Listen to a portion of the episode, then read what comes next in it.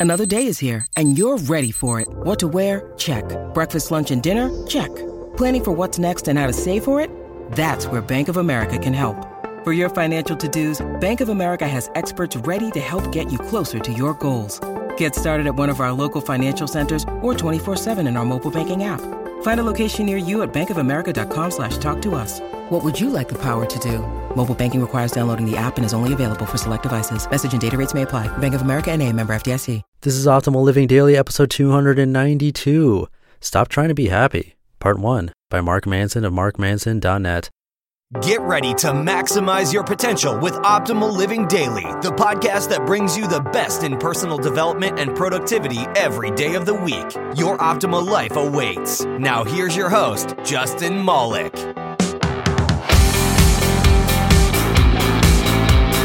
How's it going, Life Optimizer? Welcome back to Optimal Living Daily, where I read to you from some of the best personal development blogs I can find, with author permission, of course. And today's no different. I'll be reading a post from Mark Manson, a popular personal development blogger who started out as a dating coach, actually. And he has a new book out. It's pretty crude, but entertaining and definitely has some great life lessons. But I'll mention a little more about that at the end of the episode, so let's get right into the post and start optimizing your life. Stop Trying to Be Happy, Part 1 by Mark Manson of markmanson.net. If you have to try to be cool, you will never be cool. If you have to try to be happy, then you will never be happy. Maybe the problem these days is people are just trying too hard. Happiness, like other emotions, is not something you obtain, but rather something you inhabit. When you're raging pissed and throwing a socket wrench at the neighbor's kids, you are not self conscious about your state of anger. You are not thinking to yourself, Am I feeling angry? Am I doing this right? No, you're out for blood. You inhabit and live the anger. You are the anger, and then it's gone. Just as a confident man doesn't wonder if he's confident, a happy man doesn't wonder if he's happy. He simply is. What this implies is that happiness is not achieved in itself, but rather it is the side effect of a particular set of ongoing life experiences. This gets mixed up a lot, especially since happiness is marketed so much these days as a goal in and of itself. Buy X and be happy. Learn Y and be happy. But you can't buy happiness and you can't achieve happiness. It just is. And it is once you get other parts of your life in order. Happiness is not the same as pleasure. When most people seek happiness, they are actually seeking pleasure good food, more sex, more time for TV and movies, a new car, parties with friends, full body massages, losing 10 pounds, becoming more popular, and so on. But while pleasure is great, it's not the same as happiness. Pleasure is correlated with happiness, but does not cause it.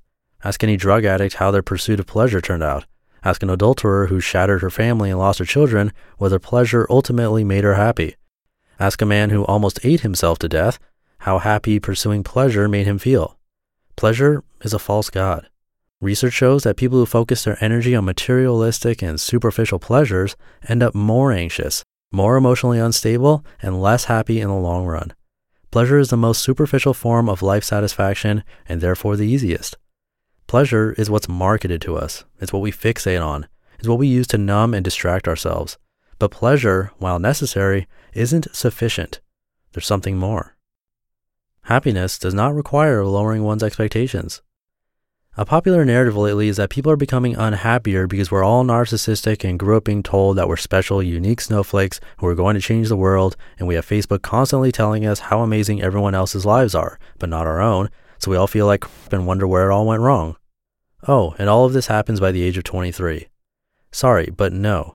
Give people a bit more credit than that. For instance, a friend of mine recently started a high risk business venture.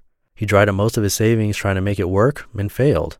Today, he's happier than ever for his experience. It taught him many lessons about what he wanted and didn't want in life, and eventually led him to his current job, which he loves.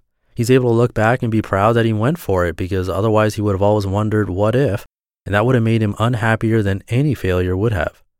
The failure to meet our own expectations is not antithetical to happiness, and I'd actually argue that the ability to fail and still appreciate the experience is actually a fundamental building block for happiness. If you thought you were going to make $100,000 and drive a Porsche immediately out of college, then your standards of success were skewed and superficial. You confused your pleasure for happiness, and the painful smack of reality hitting you in the face will be one of the best lessons life ever gives you. The lower expectations argument falls victim to the same old mindset that happiness is derived from without. The joy of life is not having a $100,000 salary. It's working to reach a $100,000 salary and then working for a $200,000 salary and so on. So I say raise your expectations, elongate your process, lay on your deathbed with a to do list a mile long and smile at the infinite opportunity granted to you. Create ridiculous standards for yourself and then savor the inevitable failure. Learn from it, live it. Let the ground crack and rocks crumble around you because that's how something amazing grows through the cracks. Happiness is not the same as positivity. Hear that in tomorrow's episode. You just listened to part one of the post titled Stop Trying to Be Happy by Mark Manson of markmanson.net. And like I mentioned at the top of the show, Mark has a new book out titled The Subtle Art of Not Giving a F. And as you can deduce, there are plenty of bad words in it, but I've read some of it to you on this podcast, and it really is valuable. You can check it out over at markmanson.net. And if you'd like to help support this show, I'd greatly appreciate anything you can do to help keep it growing and going, financial or otherwise. I put up a how to help page at oldpodcast.com you can check out. The direct link is oldpodcast.com slash support. And I really appreciate it if you could take a look. Anything on that list goes a long way to support the podcast. And I think that does it for today. Have a great rest of your day, and I'll catch you tomorrow where your optimal life awaits. Hey, this is Dan from the Optimal Finance Daily podcast, which is a lot like this show, except more focused on personal finance. Justin handpicks the best posts he can find from blogs and authors like Ramit Sethi, Mr. Money Mustache, and more, and I read them to you five days a week. So if you enjoy this podcast, come on over and subscribe to Optimal Finance Daily too. And together, we'll optimize your financial life. You've been listening to Optimal Living Daily. Be sure to hit the subscribe button to stay up to date on each new episode and head to oldpodcast.com. That's O L D podcast.com for a free gift as well as more actionable tips and resources to help you maximize your potential. Thanks for joining us, and remember, your optimal life awaits.